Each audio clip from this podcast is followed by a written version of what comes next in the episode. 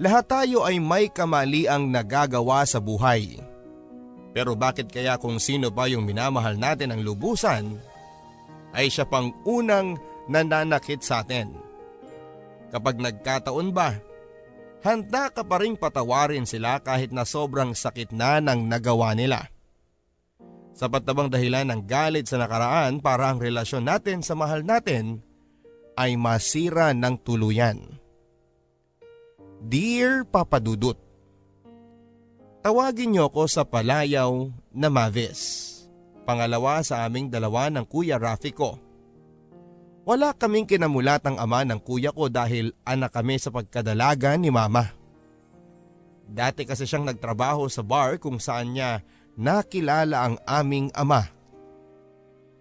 Ayon sa kwento ni mama, ay sobra daw siyang na-in-love sa papa namin ni kuya kaya pumayag siyang maging kabit. Pinaasa lang siya ng aming ama na iiwanan nito ang pamilya niya para sa kanya. Pero nauwi lang din sa wala ang lahat ng pangako niya dahil nang matuklasan ng asawa ni Papa ang tungkol sa relasyon nila ay nagbanta itong kakasuhan sila. Sa takot ni Papa ay basa na lamang niya kaming tinalikuran ng walang pasabi. Kamuntikan ng araw magpakamatay si mama noon dahil kay Papa. Mabuti na lamang at pinigilan siya ng kaibigan niya sa bar dahil nagdadalang tao na siya noon sa akin. At dahil walang masyadong babaeng bata sa barangay namin ay tanging si Kuya Rafi ko na lang ang nakakalaro ko. Mas nawili nga ako laruin ang mga text at pogs kaysa sa mga manikang laruan ko. Maging si kuya ay nagtataka din dahil mas gusto ko pa daw ang laruang panlalaki kaysa sa laruang pangbabae. Si kuya rin ang tagapagtanggol ko sa tuwing may nambubuli sa akin ng tomboy sa barangay. Ayaw na ayaw niya kasing nakikitang pinagkakaisahan ako kaya kapag ganoon ay nanunugod talaga siya. Hindi rin ako masyadong pinagtatrabaho ni kuya sa bahay sa tuwing uuwi ako mula sa school. Mas gusto nito na nakikita ako naglalaro kesa sa napapagod sa trabaho. Pumapasok pa rin sa bar si mama noon papadudot kahit na may mga anak na siya. Kahit hirap ay pinipilit pa rin niya ang lahat ng kanyang makakaya, wag lang kaming huminto sa pag-aaral ni kuya. Pero hindi nagtagal papadudot ay nagkaroon ng hindi pagkakaintindihan si mama at kuya. Natuklasan kasi ni mama na hindi na pumapasok ng school si kuya. Ang dahilan ni kuya Pagod na raw kasi siyang laging napapaaway sa school. Ilang beses ko bang sasabihin sa'yo anak, na huwag mo na silang iintindihin pa. Andun ka sa school para mag-aral. Hindi para makipagrambulan kung kani-kanino. Eh nakakapi ko na kasi ma. Hindi ko na kasi nagugustuhan yung sinasabi nila sa akin. Bakit anak? Ano ba yung mga sinasabi nila at galit na galit ka? Gusto niyo talagang malaman ma? Oo naman! Para alam ko kung nakanino ang mali. Sinasabi lang naman nila na anak ako ng babae sa kabaret. Babaeng madali lang makalabit. Ngayon, sabihin mo sa akin, paano ko sila hindi papansinin kung sarili ko ng ina ang inaalipusta nila? Ah, uh, ah, uh, anak, marangal naman ang trabaho ko sa bar. Taga-serve lang naman ako ng alak sa mga customers. Sa tingin mo ma maniniwala sila kapag sinabi ko yan? Gayong anak nyo kami sa pagkadalaga. Wala kang alam sa pinagdadaanan ko. Bago ko pa man makilala ang ama mo, Nagtatrabaho na ako ng marangal sa bar na yun. Alam mo namang hindi ako pwedeng agad-agad umalis doon. Dahil alam mong may balanse pa akong binabayaran sa mga cash advance ko. Tama nga sila. Kung ayaw talaga ng isang tao, hindi ito mauubusan ng dahilan. Ano bang gusto mong gawin ko, ha? Umalis na kayo sa bar na yun, ma. Dahil habang dun kayo namamasukan, paulit-ulit lang din nilang pagpepiestahan ng buhay natin. Hindi na napigilan ni Mama ang masampal si Kuya Rafi sa sakit na naging tanong niya. Para kasing sinasabi din niya na maduming babae si mama. Sa sobrang galit ni kuya ay mas pinili niyang talikuran si mama. Nang lapitan ko ang aking ina ay napayakap na lamang siya sa akin habang siya'y nagpipigil sa kanyang mga luha. Minsan na rin niyang nasabi sa amin na wala na siyang ibang alam na mapapasukan kundi sa bar lang. Nauunawaan ko rin ginagawa lang yun ni mama para mabuhay kami. Pero dahil sa trabaho ni mama kung bakit tuluyan ang nalayo ang loob sa kanya ni Kuya Rafi. Ang buong akala ko ay hindi na mauulit pa ang pagtatalong yon sa pagitan ni kuya at ni mama. Pero yun pala ang simula ng sigalot sa pagitan nila. Ayaw na kasing bumalik pa ni kuya sa pag-aaral. Bagay na lubos namang tinututulan ni mama. Hanggang sa nagulat na lamang kami nang mag-alsabalutan si kuya. Sasama na lang daw siya sa barkada niya sa Maynila. Maghahanap na lang daw siya ng trabaho kesa mag-aral sa magulong school. At kahit na anong tutol ni mama ay hindi rin siya pinakinggan ni Kuya Papadudut. Mas pinili pa rin niyang lumayo sa amin. Labis ang kalungkutan ko nang iwang kami ni Kuya Rafi. Sinubukan ko ring makiusap kay mama na kung maaari ay sundan namin si kuya upang pauwiin pero hindi rin ako pinakinggan ng aking ina. Hayaan na lang daw namin si kuya sa kung ano ang gusto niyang gawin sa buhay niya. Mahirap man pero kailangan kong tanggaping si mama na lang ang makakasama ko sa bahay papadudot. Dahil sa nangyari ay hindi ko may iwasang magtanim ng hinanakit kay mama. Kung sana ay nakinig na lang siya kay kuya. Sana hindi kami nagkahiwalay na magkapatid. Sa kabila ng kalungkutang pinagdadaanan naming mag-ina ay nanatili pa rin matibay si mama para sa akin. Ginagawa pa rin naman niya ang lahat ng kanyang makakaya upang masuportahan ang mga pangangailangan ko. Pero hindi nagtagal ay bumagsak din ang mundo ng aking ina papadudot. Nakita ko yon nang minsang umuwi siyang lango sa alak at hinahanap si Kuya Rafi. Ayaw pa niyang maniwala nang sabihin ko sa kanyang iniwan na kami ni kuya. Mas lalo siyang nagwala sa naging tugon ko. Pinilit niya akong hanapin si kuya upang makapag-usap daw silang dalawa. Sa naging pakiusap ni mama ay hindi ko maialis ang maawa sa kanya. Sa kabila ng pagpupumiglas ni mama ng gabing yon ay maayos ko pa rin siyang naihatid sa kwarto niya bakas pa rin sa kanya ang sobrang kalungkutan sa pag-iwan sa amin ni kuya. Kung may magagawa lang sana ako para mabawasan ang bigat sa dibdib ng aking ina, kaya inigihan ko na lamang ang pag-aaral ko papadudot. Umasa akong sa ganong paraan ay mapapagaan ko ang kalooban ng aking ina. Pero nauwi lang din sa wala ang lahat ng mag-uwi si mama ng lalaki sa bahay. Ipinakilala niya itong si Tito Walter na kanyang boyfriend. Hindi ko napaghandaan ang tagpong yon papadudot dahil wala namang nababanggit sa akin si mama na may nanliligaw na pala sa kanya. Hindi nagtagal ay pinatira ni mama si Tito Walter sa bahay. Hindi ko man yun gusto ay alam kong wala na akong magagawa pa para baguhin ang isip ng aking ina. Pero sinubukan ko pa rin kausapin si mama tungkol sa pagtira sa amin ni Tito Walter. Noong ko lang nalaman na kasama pala talaga sa plano nila ang pagsasama sa iisang bubong.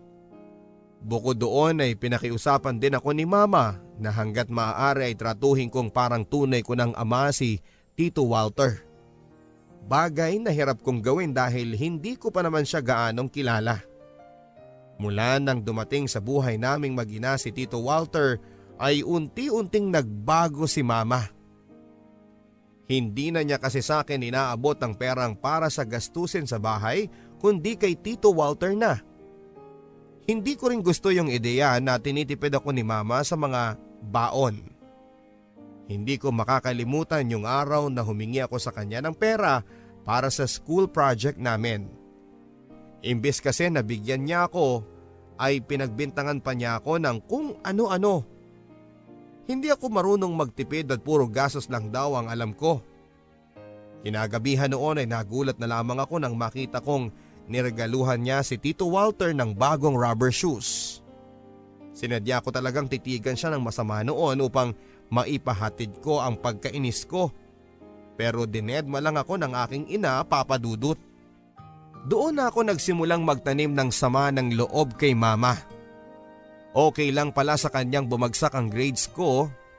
Maibigay lang niya ang luho ng lalaking pinakamamahal niya Hindi na rin ako isinasama ni mama sa pamamasyal nila ni Tito Walter. Magugulat na lamang ako sa tuwing uuwi silang maraming bitbit na mga pinamili nila sa mall. Masama na kung masama papadudot pero iba talaga ang kutob ko kay Tito Walter. Batid kong pinakikisamahan lang niya si mama dahil sa pera nito. Isa pa sa mga kinakainis ko ay nang bawasan ni Tito Walter ang ibinibigay niyang baon sa akin. Nang minsan tanungin ko siya ay siya pang naggalit sa akin. Magpasalamat na lang daw ako at may naiabot siya sa akin. Dahil kung siya raw sana ang masusunod ay di baling wag na lang daw akong pumasok pa sa school. Dagdag gastusin daw kasi ang pagpapaaral sa akin ni mama. Nang isumbong ko sa aking ina ang mga sinabi ni Tito Walter ay hindi niya ako pinaniwalaan. Imbes na ipagtanggol niya ako sa lalaki niya papadudot ay ako pa ang pinagalitan niya ng gabing yon. Gustong gusto ko na talagang layasan si mama. Hindi ko lang kasi magawa sa pag-asang baka bumalik anumang oras si Kuya Rafi. Kung kasama ko lang sana ang kuya ko papadudot paniguradong hindi rin niya gugustuhin ang mga nangyayari kay mama. Sana pala sumama na lang ako sa kanya. Kaya sinabi ko na lang sa aking sarili na pagbubutihin ko na lang ang aking pag-aaral. Kapag natapos ako ng high school ay plano kong kumuha ng vocational course para mapadali ang aking pagtatapos. Kaso 4th year high school na ako nang mabuntis si mama papadudot. Lalo siyang nahirapang magtrabaho kaya nag-decide siyang patapusin na lamang ako ng high school. Hindi na raw kasi niya kakayaning pag-aralin pa ako sa college. Araw ng graduation ko papadudot ay saktong humihilab din ang tiyan ni mama. At dahil doon ay mag-isa na lamang ako nag-attend sa aming graduation rites. Labis ang lungkot ko noon, lalo na't halos lahat ng kaklase ko ay kasama ang mga magulang nila. Hindi pa man natatapos ang program namin nang makatanggap ako ng tawag mula kay Tito Walter. Minamadali niya ako sa pagsunod sa ospital. Kailangan na raw kasi niya ng makakatulong sa pag-aalaga kay mama at sa kapatid ko. Sa totoo lang papadudot, ayoko na sanang magpunta sa ospital. Bakit pa ba? Hindi naman ako interesadong makita ang bago kong kapatid. Pero dahil sa naaawa ko sa aking ina ay nagpunta rin ako. Nakakadismaya lang na hindi man lang ako nakatanggap ng salitang congratulations. Bagkos ay kung ano-ano pa ang inutos nila sa akin. Nakakasama lang ng loob na halo sa akin na nila iutos ang lahat ng kailangang bilhin habang ang aking ama-amahan ay kontento lang sa kanyang pagkakaupo Labis pa rin ako nabahala sa mga sinabi ni mama na hindi na raw niya ako mapagka-college papadudot. Kaya agad ako nag-isip ng paraan para sakto kasing naghahanap ang kapitbahay naming si Aling Filomena ng tagabantay ng kanyang mini grocery. Hindi naman ako nahirapang pumasok doon dahil kilala naman niya ako. Kahit papaano ay nakatulong ang bakasyon para makapagtrabaho ako at makaipon ng pera papadudot. Kinahaponan ng unang araw ko sa trabaho ay kinumpronta pa ako ni mama. Nalaman niya kasi ang tungkol sa pamamasukan ko kay Aling Filomena. Hindi ko naman tinanggi ang tungkol doon papadudot.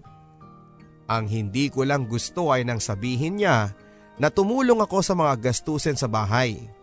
Nang sabihin ko sa kanya ang totoong dahilan ng pamamasukan ko ay siya pa ang nagalit sa akin. Wala naman daw masama sa nais ko pero wag naman daw sana akong makasarili. Para hindi na kami mag-away ay pumayag na lang ako sa gustong mangyari ni mama. Laking tuwa ko nang abutan ako ni Aling Filomena ng limang libo sa pagtatapos ng pamamasukan ko sa kanya. Pinakiusapan din niya ako na wag na lang banggitin sa ina ko ang tungkol sa sobrang ibinigay niya. Sabihin ko na lang daw na Dalawang libo lang ang inabot niya para may maitabi ako para sa pag-aaral ko. Hindi ko mapigilan ng matuwa sa mga sinabing yon ni Aling Philomena. Para bang nagkaroon ako ng kakampi sa katauhan niya. Hindi niya raw kasi nagustuhan ng tungkol sa pagtatanong sa kanya ni mama ng sahuran ko. Naawa na rin daw siya sa akin kaya naisipan niyang sobrahan ang sahod ko. Tulong na lang daw niya sa akin yon kapalit ng pagtsatsaga kong tulungan siyang bantayan ang negosyo niya. Pagkaabot ko ng isang libo kay mama ay itinago ko na ang apat na libo para sa paparating kong enrollment papadudot. Kinahaponan noon ay naisipan kong lumabas upang mamili ng gagamitin sa school. Baon ng isang libo ay tunungo ko na ang department store sa bayan. At dahil sa wala akong masyadong nagustuhan ay umuwi na lang muna ako papadudot. Ganon na lamang ang gulat ko nang madatnang kong si mama ay nasa kwarto ko. Agad akong kinabahan nang makita kong nakabukas ang cabinet kung saan ay itinatago ko ang tatlong libo kong pera. Hindi pa man ako nakapagsasalita ay agad niya akong sinermonan habang hawak ang pera na hinalungkat niya sa kabinet na kung bakit daw nagagawa ko maglihim sa kanya ng tungkol sa pera. Na tama daw ang kutob niya na may tinatago ako sa kanya. Ganon na lamang ang pag-angal ko nang makita kong binulsa niya ang pera ko. Kakailanganin daw niya ang pera dahil may sakit si Tito Walter. Wala na rin daw kasi siyang pambili ng gatas at vitamins ni Bunso. Nang banggitin niya ang pangalan ng ama-amahan ko ay hindi ko na napigilan ng galit ko. Ma naman, itinabi ko po yan para sa enrollment ko. Huwag niyo naman sanang gawin sa akin to. So anong gusto mong gawin ko? Hayaan ko na lang mamatay ang Tito Walter at kapatid mo? Hindi naman sa ganoon, ma.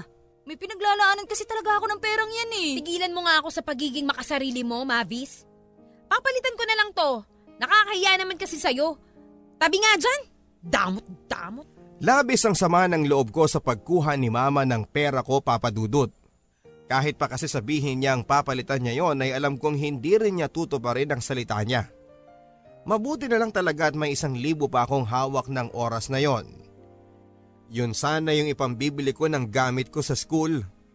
Wala na ako nagawa pa kundi ang humagulhol na lamang sa aking pagmumukmok sa sobrang sama ng loob ko. Bakit ganon papadudot? Hindi po ba katuwang dapat natin sa hirap at ginhawa ang ating ina? Bakit parang iba ang nangyayari sa amin ni mama? Minsan ko na rin naisipan na magpakamatay na lamang sa sobrang bigat ng pinagdaraanan ko. Pero dahil sa may takot ako sa Diyos ay hindi ko ginawa yon. Natanong ko na rin ang sarili ko kung bakit binigyan niya ako ng walang kwentang ina katulad ni mama. Bakit hinahayaan niyang magdusa ang kalooban ko sa piling ng taong sana ay kakampi ko. Sa pagdating ng bagong miyembro ng pamilya namin ay mas lalong nawala ng panahon sa akin si mama. Wala na siyang ibang inalala noon kundi ang pangangailangan ni Bunso. Sa kung ano ang makakabuti kay Bunso, sa kung ano ang makapagpapasaya kay Bunso, puro na lang si Bunso papadudot. Gusto kong sumbatan si mama noon pero hindi ko na lang ginawa dahil sa alam kong wala din naman ako mapapala papadudot. Sa tuwing nakakasalubong ko ang mga kaklase ko sa plaza ay umiiwas na lamang ako. Panigurado kasing tatanungin nila ako kung nakapag-enroll na ako. Nakakababa lang kasi ng loob na lahat ng kaklase mo ay nagsipag-enroll na sa college habang ako naman ay matitenga na lang sa bahay. Kaya minsan mas pinipili kong magkulong na lamang sa bahay dahil iniiwasan kong may makakita sa aking schoolmates. Sa tuwing naiisip kong hindi na ako makakapag-aral papadudot ay napapaluhan na lamang ako. Nagkatotoo kasi yung kutob ko tungkol sa hindi pagbayad ni mama sa kinuha niyang pera ko. Hanggang sa dumating ang isang gabing hindi ko inaasahan. Mahimbing akong natutulog noon papadudot ng namalayan ko na lang na may kutsilyong nakatutok sa akin. Umamin ka sa akin. May pera ka pang naitatabi dyan, hindi ba? Bigyan mo ako ng pera. Kailangan ko ng pera. Pero Tito Walter, naibigay ko na po kay mama ang lahat. Wala na pong natitirang pera sa akin. Huwag ka na magsinungalin pa. Bigyan mo ako ng pera. Sabay sampal sa akin. Naging masama ang tingin ko sa kanya. Isusumbong kita kay mama. Sasabihin kong sinaktan mo ko. Agad niya akong binitawan sa mga sinabi ko sa kanya. Batid kong nasinda ko siya sa mga naging pagbabanta ko. At kahit nang gagalaitin ako noon papadudot ay sinubukan ko pa ring magpakakalma. Hindi dahil sa natatakot ako sa maaari niyang gawin kundi dahil sa iniisip ko lang ang kapakanan ng aking ina. Kinabukasan ay agad kong pinuntahan si mama sa kanyang silid upang sana ay makausap. Kaso, hindi pa man ako nakakapasok ay agad ko nang naulinigan ng boses ng walang hiya kong ama-amahan. Kaya hindi na muna ako tumuloy pa. Naulit pa ng ilang beses ang pangingikil sa akin ni Tito Walter. Kaya naman nang makahanap ako ng tiyempo ay sinumbong ko na kay mama ang lahat. Agad na kinumpronta ni mama si Tito Walter sa aking harapan na nagdulot ng kaunting komosyon papadudot. Ano? Bakit ko naman gagawin yun? Eh di naman ako mukhang pera. Alam mong hindi ako nagsisinungaling. O eh, bakit ngayon ka lang magsusumbong kung totoo nga yan? Kapag ito Mavis ay iniimbento mo lang talaga ha, makakatingin ka talaga sa akin. Nagsasabi ako ng totoo, ma. Kung paghihiwalayin mo lang kami ng nanay mo, wag naman sa ganitong paraan. Mahal na mahal ko ang mama mo, Mavis. Pero kung ginagawa mo lang to dahil ayaw mo na akong tumira dito sa bahay nyo, sabihin mo lang. Madali naman akong kausap eh. Ako na lang ang lalayo. Yan naman ang wag mong gagawin sa akin, mahal. Dito ka lang sa piling namin ni baby. Tigil-tigilan mo na nga ang Tito Walter mo, Mavis. Hindi nakakatulong yung ginagawa mo eh. Nakakasira ka ng relasyon. Eh, paano naman yung relasyon nating mag-ina na sinisira niya, ma? Ang lagay pala, mas pinaniniwalaan niyo na siya kaysa sa aking anak niyo? Kung hindi mo kaya nakikita ang tito mo dito, ikaw ang umalis! Ah, ganun. Mas maaati mo pa palang mawala akong anak mo kaysa dyan sa lalaki mo. Hindi ko na naiwasang talikuran sila sa sakit ng mga binitawang salita ni mama. Saka pa lamang ako napahagulhol ng makarating na ako sa kwarto. Tuloy ay bigla kong naalala si Kuya Rafi papadudot.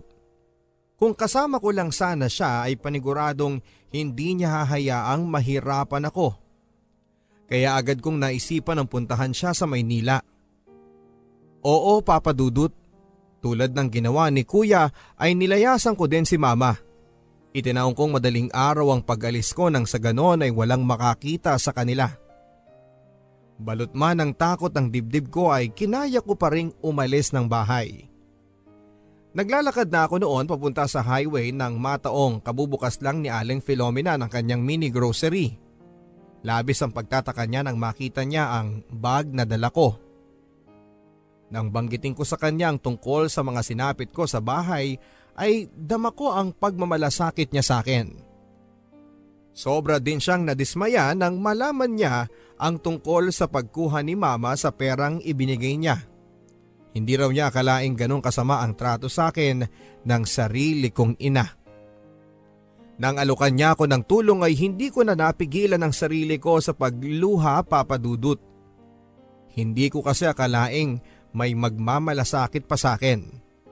Noong ko lang napagtanto ang kabutihan ng Panginoon sa akin. Kung gusto ko raw na ipadala ko ni Aling Filomena sa anak niya sa Maynila. Sasagutin daw niya ang pamasahe ko mailayo lang ako sa malupit kong ina. Hindi na ako tumanggi pa sa alok na yon ni Aling Filomena papadudot. Kinaumagahan noon ay inihatid niya ako sa terminal.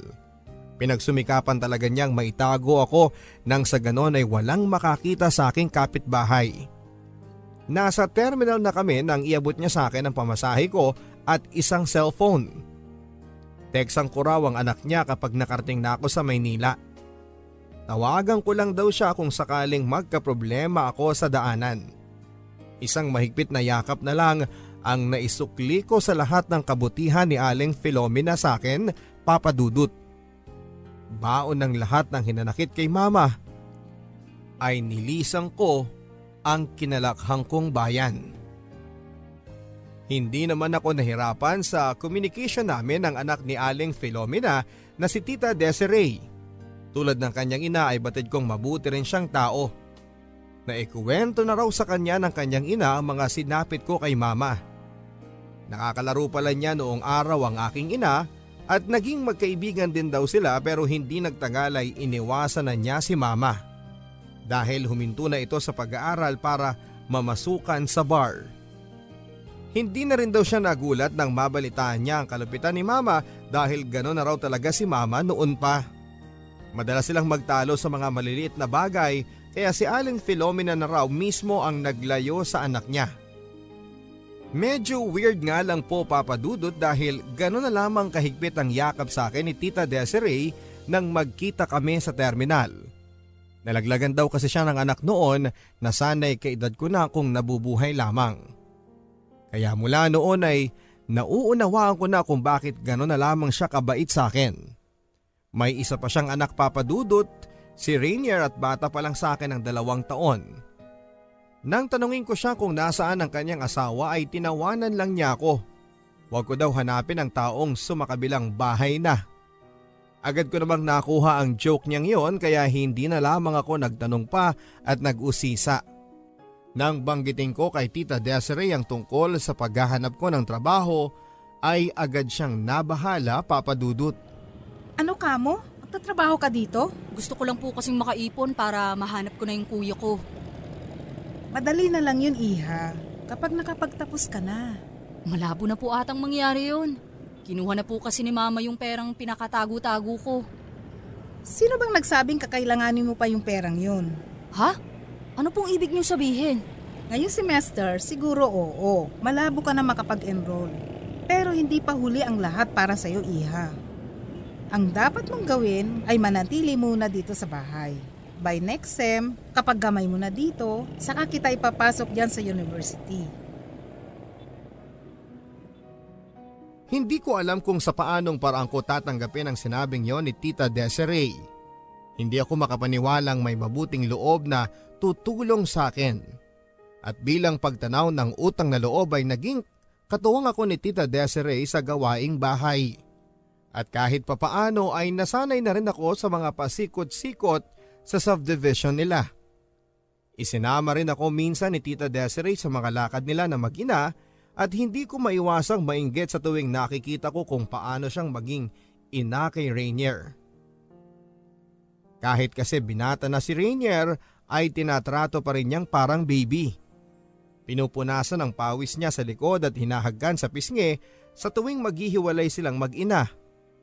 Kahit kailan ay wala akong matandaan na nagmalasakit ng ganon sa akin si mama. Sa nangyayari sa kanya, lumalabas na parang mas mahal niya ngayon ang walang hiya kong ama-amahan kesa sa akin na anak niya. Pagsapit ng second semester ay sinamahan ako ni Tita Desiree sa university na malapit sa subdivision nila. Sinuportahan niya ako sa gusto kong kurso na business administration. Nang makita ko ang 10,000 binayaran ni Tita Desiree sa enrollment ay nalula ako papadudot. Alam kong may kaya siya pero hindi naman ganong kadali na basta mo na lamang gastosan ng taong hindi mo naman kadugo. Marahil ay ginagawa yon sa akin ni Tita Desiree dahil naaalala niya sa akin ang unang anak niya. Kaya bilang ganti ay pinagbubuti ko talaga ang pag-aaral ko. Hindi naging madali sa akin ang unang buwan ng pasukan papadudot. Meron yung naliligaw pa ako sa kung saan nga ba ang susunod kong klase dahil sa sobrang lawak ng university na pinapasukan ko. Hindi rin ako komportable sa pencil cut na palda ko bilang uniform namin. Naiilang din kasi ako sa tuwing may mapapatingin sa aking kapwa ko estudyante. Hanggang sa makilala ko ang mga kaklase kong puro kalog at maingay. Parang ako nga lang ang hindi nakakahalubilo sa loob ng classroom. Hanggang sa makilala ko ang pinakamaingay na lalaki sa klase. Walang iba kundi si Warren. Bukod sa napakadaldal niya ay hindi ko rin gusto kung paano siya tumingin sa akin. Hanggang isang araw nang sadyain nila akong lapitan ng mga kaibigan niya. Alam mo, weird kang tingnan. Nakaskirt ka nga pero asal ka namang lalaki kumilos. Tomboy ka ba? Sayang naman, ang ganda mo pa naman saan. Ah. Eh ano bang pakialam mo? Tsaka sino ka ba para umasta ng akala mo kung sino ka? Wow! Hindi mo ba alam na yung kausap mo ngayon ay heartthrob dito sa school natin? Ah, ganun ba? Eh ano naman ngayon? Wala akong pakialam kung sino ka pa. Ba, sungit pre ah. Ulats ata tayo dito ah. Bakit nga ba tibo ka? Gusto mo tulungan kitang maging ganap na babae? Mukha mo! Wala ka, pre. Mukha mo daw, pre. Kang magsalita ng tapos. Malay mo, ako pa lang makakapagpababae sa'yo. In your dreams! Dreams to, oo, ano, oo, Hindi ko gusto ang asta niya ng mga oras na yon papadudot. Kaya agad akong tumayo para talikuran sila. Hindi pa man ako nakakalayo nang marinig kong nagbubulungan sila ng mga tropa niya. Kinakantsawan nila si Warren dahil mukhang busted na raw kaagad siya sa babaeng type niya. Nagsasayang lang ako ng oras sa pakikipag-usap sa kanila. At saka alam ko namang kabilang lang sila sa mga walang magawa sa school kaya nagpa-power trip na lang ng kung sino-sino. Mula nang barahin ko si Warren ay hindi na niya ako ginulo pa. Nakakairita nga lang sa tuwing nakikita kong pinagkakaguluhan siya ng mga babae sa eskwelahan. Sa kabila ng makukulit na kaklase at mahirap ng mga subjects ay nairaos ko naman ang isang semester papadudot. At dahil nga sa irregular student ako ay sinamantala ko naman ang summer upang mag-enroll sa ilang mga behind subjects ko. Mabuti na lang at hindi ko na nakikita ang pagmumukha pa ni Warren ng summer na yon. Kasalukuyan kong hinahanap ang rooms ko nang aksidenteng mabangga ko ng isang babae. Walang iba kundi si Maureen. Tulad ko ay tila naliligaw din siya at nagkapalit pa kami ng napulot na schedule nang pareho naming mabitawan ang hawak naming papel. Nagtawanan na lamang kaming dalawa nang magkita kami sa isa naming subject. Tulad ko ay transfer rin si Maureen na humahabol din sa mga behind subjects niya. Sa bihis niya ay mukhang mula siya sa may kayang pamilya. Hindi nagtagal ay naging malapit kaming magkaibigan. Naikuwento na rin niya sa akin kung bakit ang dami niyang behind subjects at yon ay dahil sa minsan na niyang nabigo ang mga magulang niya. Mabuti na nga lang daw at nabigyan siya ng isa pang pagkakataon. Hindi ko maintindihan papadudot dahil sa tuwing nakikita ko ang mga ngiti ni Maureen ay tila ba gumagaan ang pakiramdam ko. Bahagya din akong nalilibang sa mga biro niya. Kaya kapag magkasama kami ay wala na kaming ginawa kundi ang magtawanan ng magtawanan. At kahit pa sa aking pag-uwi ay hindi ko alam kung bakit si Maureen pa rin ang tumatakbo sa aking isipan. Siguro nga'y masyado lang akong na-overwhelmed sa pagkakaibigan namin. Hindi nagtagal ay nakasanayan ko na rin kasama si Maureen. Sa lakad ng bawat isa sa amin ay hindi pwedeng hindi kami magkasama. Hanggang sa namalayang ko na lang ang sarili kong humahanga sa best friend ko papadudot. Hindi ko alam kung bakit at kung sa paanong paraan nagsimula ang nararamdaman ko sa kanya. Basta ang alam ko lang ay hindi kumpleto ang araw ko kapag hindi ko siya nakikita o nakakausap man lang. Isang hapon habang naglalakad kami sa isang park ay nagring ang cellphone ni Maureen. Bahagya pa siyang lumayo sa akin sa pagkakasagot niya sa tawag. Ilang sandali pa'y laking gulat ko nang nagmamadali siyang magpaalam sa akin. Okay ka lang ba? Oo bes, kailangan ko lang munang umalis. Kailangan kasi ako ni Kiko eh. Kiko? Eh sinong Kiko yun bes? Si Kiko ang love of my life. Ang buhay ko at ang mundo ko bes. Charot lang. O siya siya, kita na lang tayo bukas ha. Emergency lang. Sige muna bes ha. Bye bye. Tila biglang nagbago ang mood ko sa mga nasabi niyang pangalan papadudot. Ni minsan kasi wala pa siyang nababanggit sa akin na meron pala siyang karelasyon. Medyo nakaramdam pa ako ng tampo dahil nagawa niyang ilihim sa akin ang tungkol sa Kiko na yon. Kinagabihan noon ay nakatanggap ako ng text mula sa kanya.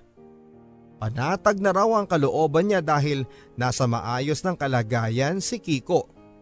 Sa tampo ko papadudot ay hindi ko na siya nagawang replyan pa. Hanggang sa nakatulog na lamang ako nang hindi ko namamalayan. Kinabukasan noon ay iniwasan ko muna si Maureen. Parang ayoko lang kasi yung ideyang kay Kiko na lang mamaya iikot ang kwentuhan namin. Kaya hanggat maaari ay iniwasan ko munang siputin ang subject na magkaklase kami. Maging ang mga text niya sa akin ay hindi ko muna nire-replyan papadudot. Kaso kinabukasan ay hindi na ako nakatakas pa kay Maureen dahil inabangan niya ako sa gate mismo ng school namin. Oh, Maureen, anong ganap? Hindi ba't ako dapat nagtatanong sa'yo niyan? Anong ganap, bes? Absent ka kahapon sa physics, pero yung ibang klase mo, pinasukan mo naman daw. Tapos hindi mo pa nire-replyan yung mga text ko, ha? Huh? Ah, yun ba? Bigla kasing sumakit yung tiyan ko kahapon, kaya di rin ako nakareply sa text mo. Sigurado ka. Last nating nagkita nung may emergency kay Kiko eh. Teka, hindi naman kaya dahil kay Kiko kaya ka nagkakaganyan? Ha? Hindi oy. Bakit mo naman naisip yun? Ano bang malay ko? Kung nagtatampo ka dahil hindi ko pa nababanggit sa'yo yung tungkol sa amin ng anak ko. Ano ka mo? Anak mo, si, si Kiko? Anak mo? Gulat na gulat lang talaga? Oo nga. Pasensya ka na kung hindi ko muna nabanggit sa'yo nung una. Medyo nag-aalangan pa kasi ako nun eh. Hala! Inakala ko pa naman na boyfriend mo si Kiko. O di nahuli ka rin. Ha? Siguro nagtatampo ka no, ha? Kasi ang buong akala mo, boyfriend ko si Kiko. Tama ba ako? Nang hindi na ako nakaimik pa ay tinawanan na lamang ako ni Maureen papadudot. Hindi man batid sa akin ng oras na yon, dama ko ang sobrang saya dahil mali pala ako ng pag-aakalang may boyfriend na si Maureen.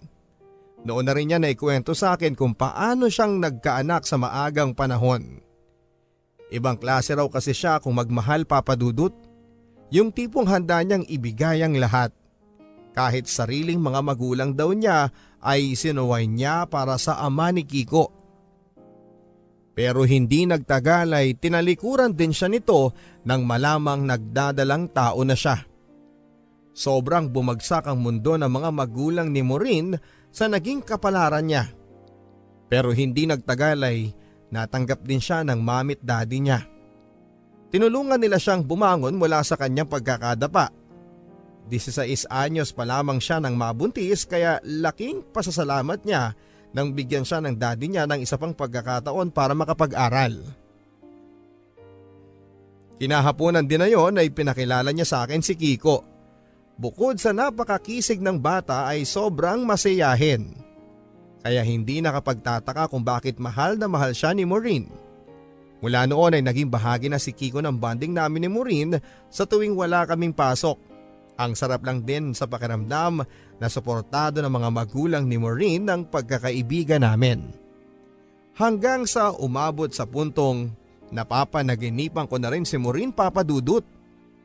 Tinamaan na ata talaga ako sa kanya. Hindi ko kasi maiwasang mahulog sa tuwing pinapakitaan niya ako ng pagpapahalaga at pagmamalasakit. Kapag meron kaming babayaran sa school at nahihiya akong humingi kay Tita Desiree, buong puso akong pinapahiram ni Maureen nang hindi umaasa ng anumang kapalit. Sobrang dami ko nang naging pagkakautang sa kanya papadudot. Kaya naman pinangako ko sa sarili ko na gagawin ko ang lahat para maging mabuting kaibigan sa taong palihim kong iniibig. Kaso bago nagtapos ang summer class namin ay kapansin-pansin ang pagiging tutok ni Maureen sa cellphone niya. Tila ba may kachat siya pero nahihiya naman kasi akong magtanong kung sino. Pagsapit ng pasukan ay nanibago ako sa kilos ni Maureen at halos hindi na kasi niya ako pinapakinggan kapag nagkwekwentuhan kami. Nakikinig lang siya sa akin sa simula pero kapag tumutunog na ang cellphone niya ay nababaling na lamang doon ang atensyon niya. Ang isa pa sa nakakainis doon ay hindi ko na siya mababantayan dahil magkaiba na kami ng klase. Lunch break na nga lang kami nagkakasama papadudot. Lagi pa siyang abala sa cellphone niya. Sa tuwing tinatanong ko naman siya kung sino yung nakakachat niya, ay tanging wala lang ang naisasagot niya. Batid ko talaga ang pagbabago sa kanya dahil sa tuwing tumutunog ang cellphone niya ay kulang na lang ay umabot hanggang tenga ang ngiti niya. Hanggang sa isang araw habang nakatambay kami sa isang park ay napansin ko si Warren mula sa kalayuan na tila ba nakangiti sa kinakaroonan namin. Dahil naiirita ako sa kanya ay sinubukan kong wag na lang siyang lingunan pa. Pero makalipas ang ilang sandali pa ay lumapit na si Warren sa kinakaroon na namin ni Maureen. Ano na naman ba Warren? Kung andito ka lang para mang asar. Wait, kilala mo siya Bes? Tanong ni Maureen. Oo naman, classmate ko si Mabis. Sagot naman ni Warren. Sakto pala eh. Bakit Bes? Kilala mo rin ba siya? Tanong ko. I think this is the right time na ipakilala ko siya sa iyo, Bes. Manliligaw ko nga pala si Warren. Ano? Takang tanong ko. Para akong sinabuyan ng malamig na tubig sa mga sinabi ni Maureen papadudot. Kung pwede ko nga lang upakan noon si Warren sa sobrang inis ay ginawa ko na. Naiinis talaga ako dahil kung bakit sa dami ng pwedeng manligaw kay Maureen, eh si Warren pa. Si Warren na kilalang babaero sa university namin. Nakakasigurado akong ibibilang lang niya si Maureen sa mga babaeng paiiyakin niya. Matapos nang ipakilala sa akin si Warren ay sandali pa niya akong iniwan para lang makapag-usap sila. Kung nakakasugat ng siguro ang lisik ng pagkakatitig ko kay Warren noon, ang dami na siguro niyang latay sa katawan papadudot. Nang masolo ko na si Maureen ay hindi na ako nag-aksaya pa ng oras. Agad ko siyang tinanong kung sigurado ba siya sa pagbayag niyang ligawan siya ni Warren. Wala naman daw siyang nakikitang mali kay Warren, mabait naman daw ito sa kanya at sweet naman. Base sa sagot ni Maureen ay kapansin-pansin ang sobra niyang pagkakilig papadudot. Pero sa kabila ng nararamdaman ko ay nanatili pa rin akong kalmado sa harap ng best friend ko. Nakiusap pa siya sa akin na imbis na kumontra daw ako ay suportahan ko na lang siya. Sa naging pakiusap ni Maureen ay tila ba nagbabadyang sasagutin na niya si Warren sa lalong madaling panahon. At hindi nga ako nagkamali ng kutob, papadudot. Makalipas kasi ang ilang araw ay masayang binalita sa akin ni Maureen na mag-on raw sila ni Warren. Hindi na raw niya napigilan ang sarili niya nang sabihin sa kanya ni Warren na tanggap niya kung ano ang nakaraan ni Maureen. Sa labis na sama ng loob ko papadudot ay nawala na akong ganang pumasok sa ibang subjects ko. Pero kinahapunan ay nakatanggap ako ng text mula kay Maureen. Hindi ka daw pumasok sa ibang klase niyo, Bes, ang sabi ni Warren. May problema ba tayo? Huwag ka na sanang mag-deny pa dahil kilala na kita. Sana lang ay huwag si Warren ang maging dahilan ng pagkasira ng pagkakaibigan natin. Alam kong pangit ang naging image ni Warren sa'yo sa school. Pero deserve naman siguro niyang mabigyan ng chance na ipakita yung best niya sa akin, hindi ba? Sana lang tanggapin mo na siya bilang boyfriend ko. Wala pa rin namang magbabago sa atin eh. Best friend pa rin tayo kahit may boyfriend na ako. Promise. Sana lang ganun ka rin. Ano ka ba? Okay lang yon. Kung saan ka masaya, so suportahan kita. Sinamahan ko lang kasi si Rainier sa lakad niya kaya hindi na ako nakapasok. Reply ko sa kanya. Sabi mo yan, Bes ha? Sige, see you tomorrow. Reply niya. Alam kong mali ang iwasan ko si Maureen nang dahil lang kay Warren papadudot. Pero hindi ko lang kasi maiwasang magdamdam sa sobrang bilis ng mga pangyayari sa pagitan nila.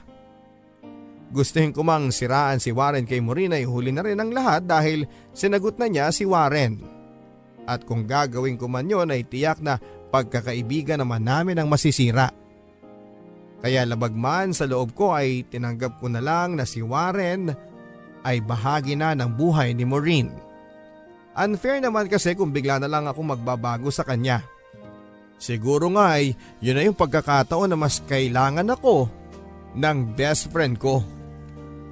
Mula nang maging mag-on si Maureen at Warren papadudot ay mas nadadalas na nga na sila ang magkasama kaysa sa amin.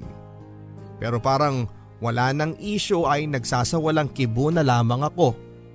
Saka na lang na ikukwento ni Maureen ang mga naging lakad nila ni Warren kapag nagkikita kami. Naipakilala na rin pala niya ito sa mami niya kahit na raw batid niyang medyo hindi okay sa mami niya si Warren, nanatili pa rin siyang panatag. Naniniwala kasi siyang magiging okay din ang lahat sa pagitan ni Warren at ng kanyang ina. Nang tanungin ko kung alam din ba ng daddy niya na nasa Canada ang tungkol sa pagkakaroon ng boyfriend niya ay saglit siyang natahimik. Yun daw ang susunod niyang paghahandaan. Inausap na rin daw niya ang mami niya na wag na munang magkwento sa kanyang ama. Kaya nang sumapit ang kaarawan ni Kiko ay sinadya ko talagang obserbahan ang trato ng mami ni Maureen kay Warren. At halatang ayaw ng mami niya kay Warren papadudot. At hindi ko naman siya masisisi kung bakit hanggang sa magpang-abot kami ng mami niya sa kusina. Ah, anak, pwede ba kitang makausap? Kilala mo ba yung nobyo ng anak ko? Um, opo. Kaklase ko po siya pero hindi po kami close, tita. Ah, ganun ba? Sa totoo lang kasi anak, hindi ko siya gusto para kay Maureen eh. Ang layo naman kasi ng kaibahan niya sa pamilya namin. Uli lang lubos at pinapaaral lang ng foster parents niya. Wala sanang kaso sa akin yun. E tignan mo naman siya, iha. Mukha kasi siyang walang kaambi-ambisyon sa buhay. Tsaka isa pa, baka kasi problema lang ang dulot niya sa buhay ng anak namin. Well, alam mo naman na ang nakaraan ni Maureen at ayaw ko sanang maulit pa iyon. Baka kasi atakihin sa puso ang daddy niya. Uh, can I ask you a favor, Mavis anak? Uh, ano po yon tita? Naka-line up na kasi ang papers ni Maureen sa pagpunta niya ng Canada. Ayoko sana ang lalaki niyan lang sumira ng lahat ng plano namin sa kanya. At kilala ko ang anak ko kapag na-in love. Kaya nga siya nagkaanak sa pagkadalaga, di ba? Maaari mo ba akong tulungan mailayo si Maureen sa lalaking yan? Po? Ah, eh, eh, hindi ko po may papangako, tita, pero sige po, susubukan ko po. Dobleng gulat ang naramdaman ko ng mga oras na yon papadudot. Gulat sa pagkakatuklas ko sa planong pagkuha kay Maureen ng daddy niya sa Canada. At gulat sa bigat ng pabor na ipinapagawa niya sa akin. Dahil doon ay lutang akong bumalik sa sala kung saan ay naroon si Maureen, Kiko at si Warren at ilang pang mga bisita. Kahit nakikihalubilo ako doon ay hindi ko pa rin maalis sa isipan ko ang naging pag-uusap namin ng mami ni Maureen. Hindi pa rin kasi nagsisink in sa akin ang mga nalaman ko tungkol sa napipintong pag-alis ni Maureen papunta sa Canada. Makalipas ang isang araw ay saka ko na lang kinausap si Maureen tungkol sa planong pagkuha sa kanya ng daddy niya sa Canada. Agad naman siyang humingi ng dispensa sa hindi niya pagkukwento sa akin. Natatakot lang daw kasi siya dahil baka maiparating ko kay Warren kapag nalaman ko. Hanggat maaari daw kasi ay ayaw niya munang ipaalam kay Warren ang tungkol dito. Kaya natanong ko siya na kung sakali bang malaman ni Warren at pigilan niya ito, sino ang pakikinggan niya? Si Warren ba o ang daddy niya? Hindi niya kaagad ako nasagot papadudot mahihirapan daw siyang mamili papadudot dahil kapag nangyari na raw yon ay may chance na si Warren ang sundin niya. Hindi ko maiwasang maalarma sa naging tugon ng best friend ko papadudot. Ganon na nga niya talaga kamahal si Warren na handa niyang talikurang muli ang mga magulang niya. Bagay na hindi ko na ata maaatim pa kung mangyari. Kaya kinagabihan noon ay Napuyat akong kakaisip ng paraan kung paano ko mailalayo si Maureen kay Warren. Hanggang sa isang araw, habang magkasama kami ay muli kong pinamukha kay Maureen kung anong klaseng lalaki si Warren. Pero imbis na pakinggan niya ako, ay tila ba ako pa ang pinalabas niyang mali sa mga naiisip ko. Hindi ko na napigilan ang emosyon ko dahil alam kong kailangan kong sabihin yon sa best friend ko na hindi malayong lokohin lang din siya ni Warren tulad ng ginawa niya sa mga naging girlfriends niya. Maging siya ay hindi na rin nakapagpigil na sabihan ako. Kung susubok lang daw akong sirain ang relasyon nila, ay wag ko na lang daw ituloy pa. Kung ayaw ko daw masira ang pagkakaibigan namin, mas maigi daw na manahimik na lamang ako. Sana, Bes, makinig ka rin sa akin kahit minsan lang. Ginagawa ko lang naman to para sa ikabubuti mo. Paanong ikaw ang nakakaalam ng makakabuti sa akin? Kung sarili mo mismo, hindi mo maayos-ayos. Anong ibig mong sabihin? Bakit, Mavis? Akala mo ba hindi kita napapansin? Hindi ako tanga? Na ginagawa mo ito dahil sa may pagtingin ka sa akin? Hindi totoo yan. Alam kong lalaki ako kumilos pero hindi ibig sabihin niya na pinagseselosan ko na si Warren. Bakit ba iniiba mong usapan? Bakit ba hindi ka nalang makinig sa akin? Kung totoo wala kang pagtingin sa akin, patunayan mo. Ayusin mo muna yung sarili mo, Mavis, bago ka mangaral sa harapan ko. Kapag nagawa mo yun, baka makinig pa ako sa'yo. Hindi naging maganda ang bangayan naming yon ni Maureen. Batid ko rin sa mukha niya ang galit kaya hindi na ako nagsalita pa. Hinayaan ko na lang siyang talikuran ako bilang pagrespeto sa nararamdaman niya pero hindi pa rin mayaalis sa akin ang naging hamon ni Maureen. Sakalang daw siya makikinig sa akin kapag nagawa ko na ring ayusin ang sarili ko. Ang pinakamasaklap dyan papadudot ay kung kailangan kong gawin yon para lang pasinungalingan ang hinala niyang may gusto ako sa kanya. Oo, may pagtingin ako sa kaibigan ko. Pero mukhang hindi ko ata kakayaning masira ang pagkakaibigan namin. Kinabukasan noon ay agad kong pinuntahan ang kapitbahay namin na may-ari ng parlor, si Mamang Vicky. Nagpatulong ako sa kanya kung paano ko ba mailalabas ang pagiging babae ko sa itsura. At kahit nakatikim ako ng samot-saring pangangantsaw sa kanya ay tinulungan pa rin naman niya ako. Maging ako ay hindi makapaniwala sa kinalabasan ng pagkakaayos sa akin ni Mamang Vicky Papadudut. Bukod kasi sa pag-ahit niya ng kilay ko ay niriban niya ang buhok ko. Maging sa pananamit papadudot ay ginabayan din niya ako. Maging si Tita Desiree ay hindi makapaniwala sa naging transformation ko. Ayon kay Tita Desiree, kung hindi lang daw niya ako kilala ay pagkakamalan niya kong si Marian Rivera sa haba ng aking pilikmata. Tinawanan ko na lamang ang naging birong yon ni Tita Desiree Papadudut. Dahil sa naging pagbabago ko ay halos hindi na nga rin ako makilala ng ilan sa mga kapitbahay namin. Tila daw sinaniban ako ng isang anghel na bumaba sa lupa. Maging si Rainier ay hindi rin makapaniwalang ganon ako kaganda kapag inayusan. Kinabukasan noon ay maaga talaga akong pumasok para lang maiwasan ang maraming tao sa park. Panigurado kasing magiging tampulan ako ng tukso sa naging pagbabago ko. Habang naghihintay ako ng ibang mga kaklase namin sa room namin, hindi ko inaasahan ang unang taong makakakita sa akin. Walang iba kundi si Warren.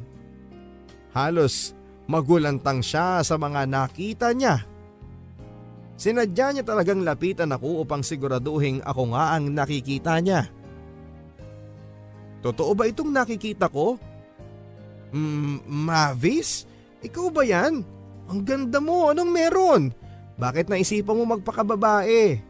Sabi ko na nga ba't maganda ka kung hindi ka lang asa lalaki eh. Tapos ka na ba? May gagawin pa kasi ako eh. Pambabar ako sa kanya. Eto naman oh, nagsusungit ka na naman eh. Hindi ba ako pwedeng maging kaibigan ng isang napakagandang binibini?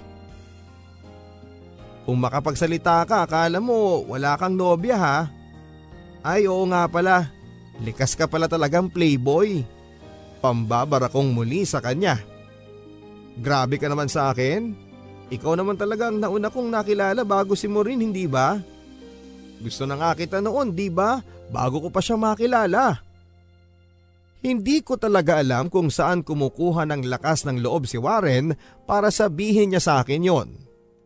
Gayong alam niyang malapit kaming magkaibigan ng girlfriend niya. Pero sa kabila ng pagkakainis ko papadudot ay biglang may pumasok na ideya sa isipan ko. Maari kong samantalahin ang pagkakataon ng interes sa akin ni Warren upang mailayo ko siya kay Maureen. Pauwi na ako noon nang mapadaan ako sa room nila ni Maureen. Nagbabaka sakaling makikita niya ako at makakausap. Kaso nahuli na ata ako dahil nakauwi na ata sila. Palabas na ako ng gate nang saktong makita ko si Maureen. At tulad ng reaksyon ni Warren, hindi na niya ako kaagad nakilala. Napayakap na lang siya sa akin nang makilala niya ako. Labis ang saya niya sa naging pagbabago ko papadudot. Agad din siyang humingi ng tawad sa mga masasakit na mga nasabi niya nang huli kaming mag-usap. Agad ko naman siyang pinatawad papadudot. At kahit papaano, masaya na akong uuwi noon dahil nagkaayos na kami ng best friend ko. Matutulog na sana ako kinagabihan noon nang makita ko ang tatlong missed call mula sa unknown number. Nang buksan ko ang inbox ay bumungad sa akin ang mga text ng number na nag-miss call. Walang iba kundi si Warren. Palihim daw niyang kinuha sa cellphone ni Maureen ang cellphone number ko. At dahil nasilip ko yon na magandang panimula para maisagawa ang plano ko ay nireplyan ko siya papadudot. Sinabi kong wala nang kaso sa akin yon. Bukod doon ay humingi na rin ako ng dispensa sa naging pagsusungit ko sa kanya. At doon na nga nagsimula ang pakikipag-ugnayan ko kay Warren, labag man sa loob ko ay kailangan kong maging mabuti sa kanya. Tiwala kasi akong hindi ako mahihirapang paibigin siya dahil sa dati naman niya akong pinapantasya. Naging lihim sa best friend kong si Maureen ang pagkakaibigan namin. At kahit medyo naninibago pa ako sa bihis ko ay pinanindigan ko na lamang papadudot. May mga pagkakataon din na tinetextan ako ni Warren kahit na alam niyang magkasama kami ni Maureen. Kabado man ako pero kakaiba ang dating ng lakas ng loob ni Warren papadudot. Madalas din niya akong textan kahit na nasa isang room lang kaming nagkaklase. Nang makita niyang nilapitan ako ng isa naming kaklaseng lalaki ay nag-text din siya sa akin na tila nagsiselo siya. Agad ko siyang binara sa naging text niya sa akin papadudot. Bakit naman kako siya magsiselos eh hindi naman niya ako girlfriend. Tugon niya, hindi naman kailangang magkarelasyon para makaramdam ng pagsiselos. Normal lang daw ang selo sa mga taong totoong nagmamahal. Hindi ko man maamin sa sarili ko papadudot. Dama kong tinablan ako ng banat na yon ni Warren. Mula nang maging magkaibigan kami ni Warren Papadudod ay napapansin na rin ni Maureen ang pagbabago sa kilos niya sa kanya ng boyfriend niya. Minsan na kasi niyang naikwento sa aking mas tutok si Warren sa cellphone nito kesa sa kanyang girlfriend kapag magkasama sila. Tuloy ay hindi ko maiwasan ang makonsensya papadudot. Alam kong kasi ako ang dahilan ng pagbabago sa kanya ni Warren. Pabor yun sa akin dahil yun naman talaga ang gustong gusto kong mangyari. Ang mabaling sa akin ang atensyon ni Warren. Sa ganoon parang kasi ay mailalayo ko na siya sa lalaking maaring makasira sa mga pangarap ng magulang niya. Kaya sa tuwing may binabanggit sa akin si Maureen na plano nilang lakad ni Warren ay lagi akong gumagawa ng paraan para hindi makasipot si Warren. Tulad noong magkikita sana sila sa kanilang monstery. Tinawagan ko si Warren upang magpaturo ako ng assignment namin sa isang subject. Sakto kasing doon magaling si Warren kaya naman sinamantala ko talagang sa kanya magpaturo. Dinig na dinig ko kung paano siya magdahilan kay Maureen na may emergency lang siyang inaasikaso. Ilang beses ko na ring napatunayan na mas matumbas ako kay Maureen sa puso ni Warren. Bagay na bahagyang nakakatuwa din naman sa part ko. Oo papadudot, masama na kung masama pero kailangan yung maunawaan kung bakit kinakailangan kong gawin yon. Hanggang sa isang hapon nang magpaalam si Tita Desiree sa akin. Kailangan daw nilang dalawin ang anak niyang si Rainier ang isa nilang kamag-anak na nahospital sa Bulacan. Kinabukasan ng hapon na raw sila makakabalik kaya iniwanan niya ako ng alawan sabang wala sila. Gabi na noon nang makaramdam ako ng takot papadudot. Gustuhin ko mang tawagan si Maureen ay hindi ko naman magawa. Ayaw ko din kasing mag-alala pa ang mami niya. Kaya naisipan kong si Warren na lang ang tawagan. Hindi naman niya ako binigo at makalipas ang ilang minuto ay dumating nga siya. Noong ko na-discover ang pagiging maasikaso ni Warren Papadudut. Kahit bisita ko kasi siya ng gabing yon ay siya pang nagluto ng makakain namin. Nagtawanan pa nga kami sa tuwing tinatanong niya sa akin ang mga kakailanganin niya sa pagluluto. Hindi daw kasi siya informed na bisita na pala ang dapat na naghahanda ng makakain. At dahil nga sa sense of humor ni Warren Papadudut ay bahagyang gumaan ang loob ko sa kanya. Hindi ko rin maiwasang kiligin sa tuwing sinusubuan niya ako ng aming pagkain ng hapunan. Hanggang sa namalayang ko na lang ang sarili ko na pinagmamasdan siya habang nagkwekwentuhan kami. Sino ba naman ang mag-aakalang ganon na nga kami kaklose ng lalaking dating kinakainisan ko? Habang nagmo-movie marathon kami ni Warren, ay natigilan ako ng mapansin kong pinagmamasdan niya ako. Oh, anong tinitingin-tingin mo dyan? Wala lang. May dumi ba ako sa muka? Ang ganda mo pala talaga, Mavis. Di talaga ako nagkamali nung unang tingin ko sa'yo. Hoy, ikaw. Huwag mo nga akong pinagbubula dyan, ha? Gusto mo ata makatikim nitong kamao ko eh. Gagawa mo ba yun sa napakaamong mukhang ito? Kung ayaw mong paalisin kita dito, huwag kang pabebe. Hanggang kailan ko kaya pipigilan itong nararamdaman ko sa'yo, Mavis? Alam mo, gutom lang yan. Sandali lang at iinitin ko lang yung ulam nang makakain ka ulit. Akmang tatayo na sana ako nang bigla niya akong hinila pabalik sa kinakaupuan ko. Nanlaki na lang ang mga mata ko papadudot nang bigla niyang nilapat ang labi niya sa labi ko. Hindi ko inaasahang gagawin niya sa akin yon, kaya agad ko siyang naitulak palayo. Pero nabigo ako dahil mas malakas pa rin siya sa akin. Hindi ko alam kung bakit tila kakaiba ang dating sa akin ng halik na yon ni Warren. Bakit makalipas ang ilang segundo ay hindi ko na magawa pang pumalag pa. Nang matapos ang halikang yon ay kapwa kami natameme hanggang sa hindi na rin siya makapagpigil ng nararamdaman niya. Mahal na ata talaga kita, Mavis. Siguro sa mga oras na to, hirap ka pang paniwalaan ako. Kasi nakilala mo akong playboy sa school. Pero ibang usapan na kasi itong nararamdaman ko sa iyo, Mavis. Kaya sana, bigyan mo ako ng pagkakataong patunayang totoo ako sa iyo. Kung gusto mo eh, hihiwalayin ko si Maureen ngayon din. Wag, wag mong gagawin yun. Pero kaya kong gawin yon, mapatunayan lang sa iyo na totoo ako. Kung maghihiwalay kayo, wag naman sana sa ganitong paraan. Isipin mo rin sana ang mararamdaman niya. Paniguradong masasaktan siya. Pero, paano ko mapapatunayan sa yung totoo ang nararamdaman ko kung magkarelasyon pa rin kami? Hindi mo naman kailangan gawin yon. Pero, paano tayo? Habang nandyan si Maureen, mahihirapan akong patunayan sa iyo ang nararamdaman ko. Lagi na lang ba tayong nagtatago? Darating rin ang araw na hindi na natin kailangan pang gawin yon. Paano? Dahil kukunin na si Maureen ng daddy niya sa Canada. Ano? Bakit hindi niya ipinaalam sa akin? Dahil ayaw kanya masaktan. Kaya sana, Warren, hintayin na lang natin ang araw na yun. Kung ganun nga, mas lalong kailangan ko pa siyang hiwalayan. Ayoko namang umasa pa siyang may kami habang nasa malayo siya. Masasaktan nga siya kapag sa'yo pa nanggaling ang pakikipagkalas. Pwede ba, Warren? Makinig ka sa akin? Nakukonsensya na nga ako eh. Kaya pwede bang hintayin na lang nating umalis siya?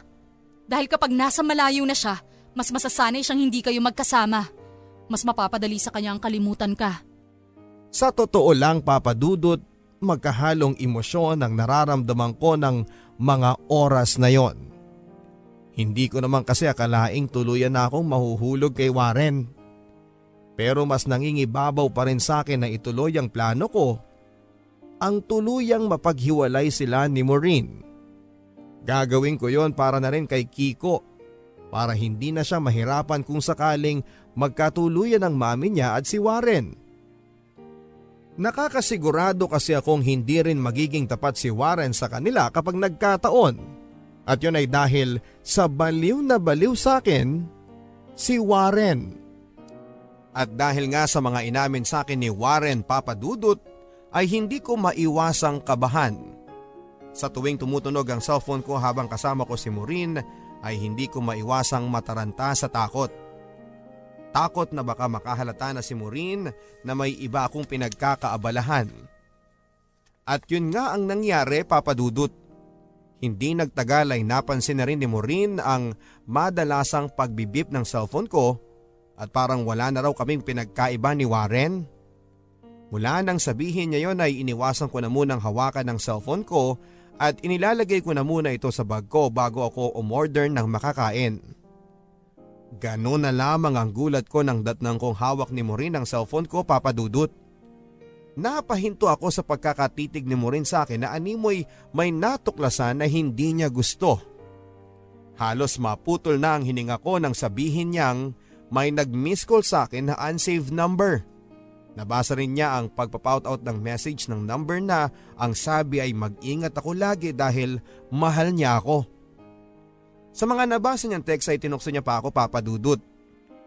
Kung bakit hindi ko man lang daw nababanggit ang tunay na dahilan ng pagkababae ko. At yon ay sa may nagpapatibok na ng puso ko. Laking pasasalamat ko papadudot dahil nung araw na yon ay nakikitext lang si Warren dahil naubusan na siya ng load. Kung nataon sana na sarili niyang number ang gamit niya ay paniguradong bistado na kami. Kahit kabado ay idinahilan ko na lamang na nahihiya ako sa magiging reaksyon niya kaya napilitan akong maglihim. Halos madurog ang puso ko papadudot nang sabihin sa akin ni Maureen na siya na raw ang pinakamasayang kaibigan sa mga nangyayari sa buhay ko. Hindi lang niya alam na ang lalaking nagpapatibok sa puso ko ay konektado rin sa kanya. Mabuti pa daw ako at mukha akong masaya sa love life ko Samantalang siya raw ay tila nawawala na ng pag-asa sa relasyon nila ni Warren. Baka magulat na lang daw ako isang araw na wala na sila. At kung sakali raw na manatiling pasaway si Warren bago dumating ang visa niya ay hindi na raw siya mangingiming iwanan pa ito. Mas mapapatunayan lang daw kasi ni Warren na tama lang ang mga negatibong naririnig niya. Nagtagal pa ng isang buwan ang lihim naming relasyon ni Warren Papadudut. Maraming beses na rin kaming kamuntikang mahuli ni Maureen pero nalalagpasan namin yon. Meron kasi yung araw na nasa bahay si Warren tapos ay biglang tatawag si Maureen. Papunta na raw siya sa bahay para dalhan ako ng dessert na bili niya online. Siyempre kapag ganon ay mapipilitan akong itago si Warren sa kwarto ni Rainier. Makalipas ang dalawang buwan ay masayang binalita sa akin ni Maureen ang tungkol sa pagkaaproba ng visa niya papunta sa Canada. Nang tanungin ko kung ano ang plano niya sa relasyon nila ni Warren, ay nagsawalang kibo siya. Plano na daw kasi niyang kausapin si Warren para mapaalam sa kanya ang tungkol sa pag-alis niya. Naging mabigat yon para sa akin dahil alam kong wala rin namang ikikibo sa kanya si Warren dahil dati ko nang naipaalam kay Warren ang tungkol sa pagpunta niya sa Canada. Kaya nang tawagan niya si Warren upang makipagkita ay hindi ako pumagitna pa. Oo papadudot, pinaubaya ko na yung pagkakataon na yon para magkausap sila. Kinagabihan noon ay agad akong tinawagan ni Warren upang ipaalam ang tungkol sa pag-uusap nila.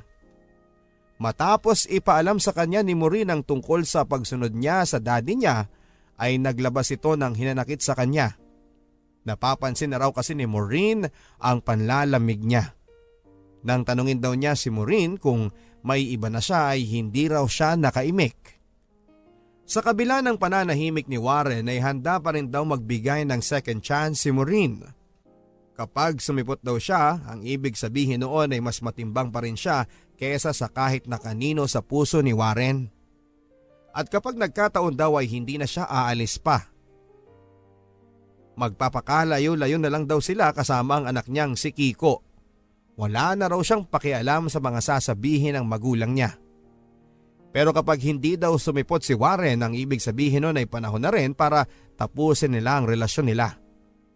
Nangangahulugan lang daw na mas pinili na ni Warren ang ibang babae kesa sa kanya. Nang tanungin ko si Warren kung ano ang desisyon niya ay hindi siya nakasagot kaagad papadudot. Parang nakokonsensya na rin daw kasi siya sa mga nagawa niya. Bahagya akong kinabahan sa naging sagot na yon ni Warren. Pero imbis na magpasinda kay nanatili akong matigas sa mga salita ko. Binigyan ko rin siya ng pagkakataong makapag-isip at kapag pinili niyang siputin si Maureen ay tuluyan na niyang pinutol ang relasyon namin. Gusto mong patunayan ka mo sa akin na ako ang mas mahal mo, di ba? Pwes, ito na yung pagkakataon mo. Papaisip lang kasi ako eh. Anong ibig mo sabihin? Naduduwag ka na ba ngayon? Nakwento na rin kasi sa akin noon na minsan mo na siyang diniscourage sa pagkakaroon namin ng relasyon. Paano kung ginagawa mo lang pala ito para paglayuin kami? So, sa tingin mo palabas ko lang ang lahat ng to? Hindi naman ganun, Mavis. Mahal kita. Alam mo yan. Pero, paano nga ba ako makakasiguradong mahal mo nga rin ako? Natatakot lang din kasi ako eh. Mahal rin kita, Warren. Oo, inaamin ko. Nung una nagdadalawang isip pa akong mahalin ka. Pero sa dami ng pinagdaanan natin, tuluyan na akong nahulog sa'yo. Pero kung hindi pa pala sapat sa'yo ang lahat ng pinapakita ko, Nasa sayo na yan. Basta kapag sumipot ka kay Maureen, kalimutan mo na ang lahat sa atin. Hindi ko na maiwasang maiyak sa inis ng oras na yon. Siguro dahil natatakot na rin ako mawala sa akin si Warren papadudot. At yun ay dahil sa minamahal ko na rin siya. Pagsapit ng araw ng flight ni Maureen ay magkahalong emosyon ang aking naramdaman. Malungkot sa pagalis ng best friend ko at kaba kung sino ba sa amin ang pipiliin ni Warren. Hindi ko na rin mapigilan ang sarili ko kakaisip kung ano nga ba ang magiging desisyon ni Warren. Nang tawagin na ang atensyon ng mga pasahero ay napaluha na lamang ako. Inakala pa ng best friend ko na umiiyak ako dahil sa kanya kaya agad niya akong niyakap. Hindi nga subipot sa araw ng flight ni Maureen si Warren dahilan kung bakit malungkot si Maureen na umalis. Palabas na kami ng airport nang lapitan ako ng mami ni Maureen. Salamat iha ha. Po? For making this happen. Hindi mo man aminin, alam kong may ginawa ka para mailayo ang anak ko kay Warren na yon. Kung ano man yon, hindi na mahalaga pa. Basta nagpapasalamat pa rin ako sa iyo. Napakaswerte ng anak ko sa pagkakaroon ng kaibigan na katulad mo. Para ba akong nakaramdam ng konting kurot sa dibdib ko sa huling nasabi ng mami ni Maureen? Parang hindi ko kasi maramdamang mabuti nga akong kaibigan kay Maureen. Kung alam lang niya na ako ang dahilan ng panlalamig sa kanya ni Warren, na ako ang dahilan ng hindi niya pagsipot sa airport. Hindi ko naman nakalaing mauuwi sa totohanan ng lahat sa amin ni Warren na mahuhulog din pala ako sa lalaking inakala kong hindi nararapat sa kaibigan ko. Tuloy, tuwing tumatawag sa akin si Maureen ay nakokonsensya ako. Ipakilala ko na raw ang lalaking nagpapatibok sa puso ko. Hanggang sa dumating na nga ang araw na kinakatakutan ko papadudot. Inamin na kasi ni Warren kay Maureen ang tungkol sa pagkakaroon namin ng relasyon. Naggalit si Maureen. Malala ang mga isinumbat niya sa akin. Question niya rin ang pagiging mag-best friend namin at sana raw pala ay hindi na lang niya ako kinaibigan pa. Umabot rin ang apat na buwan na hindi ako tinawagan ni Maureen at ilang beses ko siyang sinubukang tawagan sa messenger pero paulit-ulit din niyang dinedenay ang mga tawag ko. Sa kabila ng pagkasira ng pagkakaibigan namin ni Maureen ay nagpatuloy pa rin ang relasyon namin ni Warren. Hanggang isang araw ay inaya ako ni Warren sa bahay na tinitirhan niya. Gusto na raw niya akong ipakilala sa mga kasama niya sa bahay. Lalo na sa napangasawa ng ate niya. At para hindi sumama ang loob ni Warren ay pinagbigyan ko na lamang siya sa kanyang imbitasyon. Nasa daan pa lamang kami nang ikuwento niya sa akin ang kabaitan ng napangasawa ng ate niya. Trinato na rin daw kasi siyang parang nakababatang kapatid nito at tinutulungan siya sa pag-aaral. Nabanggit din sa akin ni Warren na hindi niya muna binanggit sa kanila na ngayon ang araw ng pagpapakilala sa akin upang sorpresahin sila. Pagdating namin sa bahay nila papadudot ay hindi lang pala sila ang masosorpresa kundi maging ako. Ang lalaki kasing sinasabi niyang napangasawa ng ate niya ay walang iba kundi si Kuya Rafi. Nang makita ko ang kuya ko ay napahiyaw na lamang ako sa saya sabay yakap sa kanya ng mahigpit. Maging si kuya ay hindi rin makapaniwalang muli kaming magkikita. Napaluhan na lamang kami pareho habang magkayakap. Ganon din ang gulat ni Warren nang ipaalam ko sa kanyang ang lalaking itinuturing niyang kuya ay siya kong tunay na kapatid. Labis na kinalungkot ni kuya ang mga nabalitaan niya sa akin tungkol sa pagbabago ni mama. Mabuti na lang daw talaga at nakaalis ako sa bahay namin. Nakaplano na rin daw talaga ang pagbabalik niya sa probinsya upang makipagayos kay mama pero dahil sa binalita ko ay tila nadismaya na siya. Si Kuya Rafi na rin ang nagsabi sa akin na hindi naman daw lokolokong tao si Warren. Kaya lang daw siya nag-aastang siga minsan dahil sa takot niyang mabiktima ng pambubuli. At dahil doon ay mas lalo kong nakumpirma sa sarili ko papadudot na mahal ko na nga si Warren. Kaya sobra kong saya ng araw na yon papadudot. Maging sina Tita Desiree ay natuwa rin sa magandang balita tungkol sa pagkikita naming magkapatid. Nang bisitahin ako ni Kuya Rafi sa bahay ni Tita Desiree ay siya namang nang nagulat. Alam daw kasi niya kung paano mag-iringan si Tita Desiree at ang mama niya nung araw. Kaya gano'n na lang daw ang pasasalamat niya sa pag-aaruga sa akin ni Tita Desiree sa kabila ng hindi magandang nakaraan nila ni Mama. Tila ba nabuo ako nang muli kong makita si Kuya Rafi papadudot. Mas lalong naging matibay ang relasyon namin ni Warren dahil na rin kay Kuya Rafi. Ang buong akala ko ay pagkakaibigan na lamang namin ni Maureen ang problemahin ko pero nagkamali ako. Pauwi na kasi ako ng bahay nang madatnang ko ang isang taong hindi ko inaasahan papadudot. Walang iba kundi si mama. Nalaman daw kasi niya sa kapitbahay namin ang tungkol sa pagtulong sa akin ni Aling Filomena. Nakiusap daw siya na hanggat maaari ipalam sa kanya ni Aling Filomena kung saan ako naroon. Magagalit pa sana ako sa kanya papadudot pero napalitan ng galit na yon ng pagkaawa nang ibalita niya sa akin ang naging kapalaran niya nang iwanan ko siya. Nasunugan daw kasi sila at tanging ang bunsong kapatid ko lang ang naisalba ng mga kapitbahay. Nasawi sa sunog ang ama-amahang kong si Tito Walter sa sobrang pagkalasing. Huli na raw nang mapansin niyang hindi nakasunod sa kanila si Tito Walter. Nang maisalba daw sa sunog si Bunso ay noon niya na-realize ang tunay na halaga naming mga anak niya. Makalipas ang ilang buwan ng pagkakaospital ni Bunso ay sa kanya nilapitan si Aling Filomena para kumpirmahin ang nabalitaan niya. Nangako din daw siya kay Aling Filomena na magpapakabuting ina na siya at sa awa ni Aling Filomena ay pinaalam na niya ang address kung saan ako naroon. Agad kong napatawad si mama ng oras na yon papadudot. Nakikita ko kasi sa mukha niya ang senseridad sa paghingi ng tawad. Matapos naming mag-usap ay sunod ko naman siyang dinala kay kuya. Hindi naging madali ang naging tagpo nila nang magkita sila pero nauwi lang din sa pagpapatawaran. Simula nang magkasundo sila mama at kuya ay pumirme na si mama at bunso sa bahay ni kuya. Maging ako ay kinuha na rin ni kuya sa poder ni tita Desiree at kahit kailan ay hinding hindi ko makakalimutan ang kabutihang ipinakita sa akin ni tita Desiree. Kasalukuyan ako naglilinis ng bahay nang makatanggap ako ng video call mula kay Maureen at kinukumusta ako na tila ba walang nangyari. Tanggap na raw niya ang naging kapalaran nila ni Warren. Sa katunayan ay may bago na rin daw siyang boyfriend sa Canada. Hangad daw niya kung ano ang makapagpapasaya sa amin ni Warren. Basta huwag ko lang daw sana siyang kalimutan sa araw ng aming kasal. Sigurado ka ba? Okay lang sa'yo? Huwag ka nga mag-alala, Bes. Hindi naman siguro magiging bitter na ex ang magiging ganap ko sa kasal nyo, kundi magiging supportive na best friend. Salamat, Bes, ha?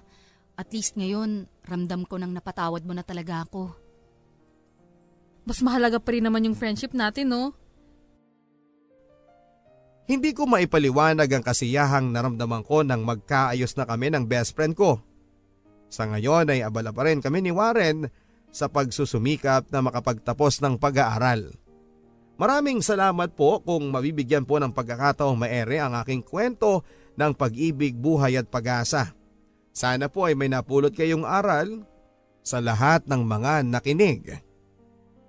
Kahit papaano kasi masasabi kong kontento na ako sa buhay ko for having mama and kuya. Si Warren as my fiancé and Maureen as my best friend. Lahat tayo ay may kanya-kanyang pagkakamaling nagagawa sa buhay. Pero ang pinakamahalaga sa lahat ay kung gaanong katao sa puso mo ang pagpapatawad at paghingi ng tawad. Sa mga nangyari sa buhay ko, natutunan kong mas dapat mong pangalagaan ang relasyon ninyo ng taong mahal mo kesa sa galit na wala namang magandang maidudulot. Hanggang dito na lamang papadudot at maraming maraming salamat po. Lubos na gumagalang, Mavis. Mga kapuso, ang totoong layunin po ng paghingi ng tawad ay para maibalik ang kapayapaan at kaligayahan. Ang paghingi ng sorry at pagtanggap nito ay ang susi mga kapuso para magkaroon ng masayang buhay. Ako po ang inyong si Papa Dudut sa mga kwento ng pag-ibig, buhay at pag-asa. Dito sa Barangay Love Stories.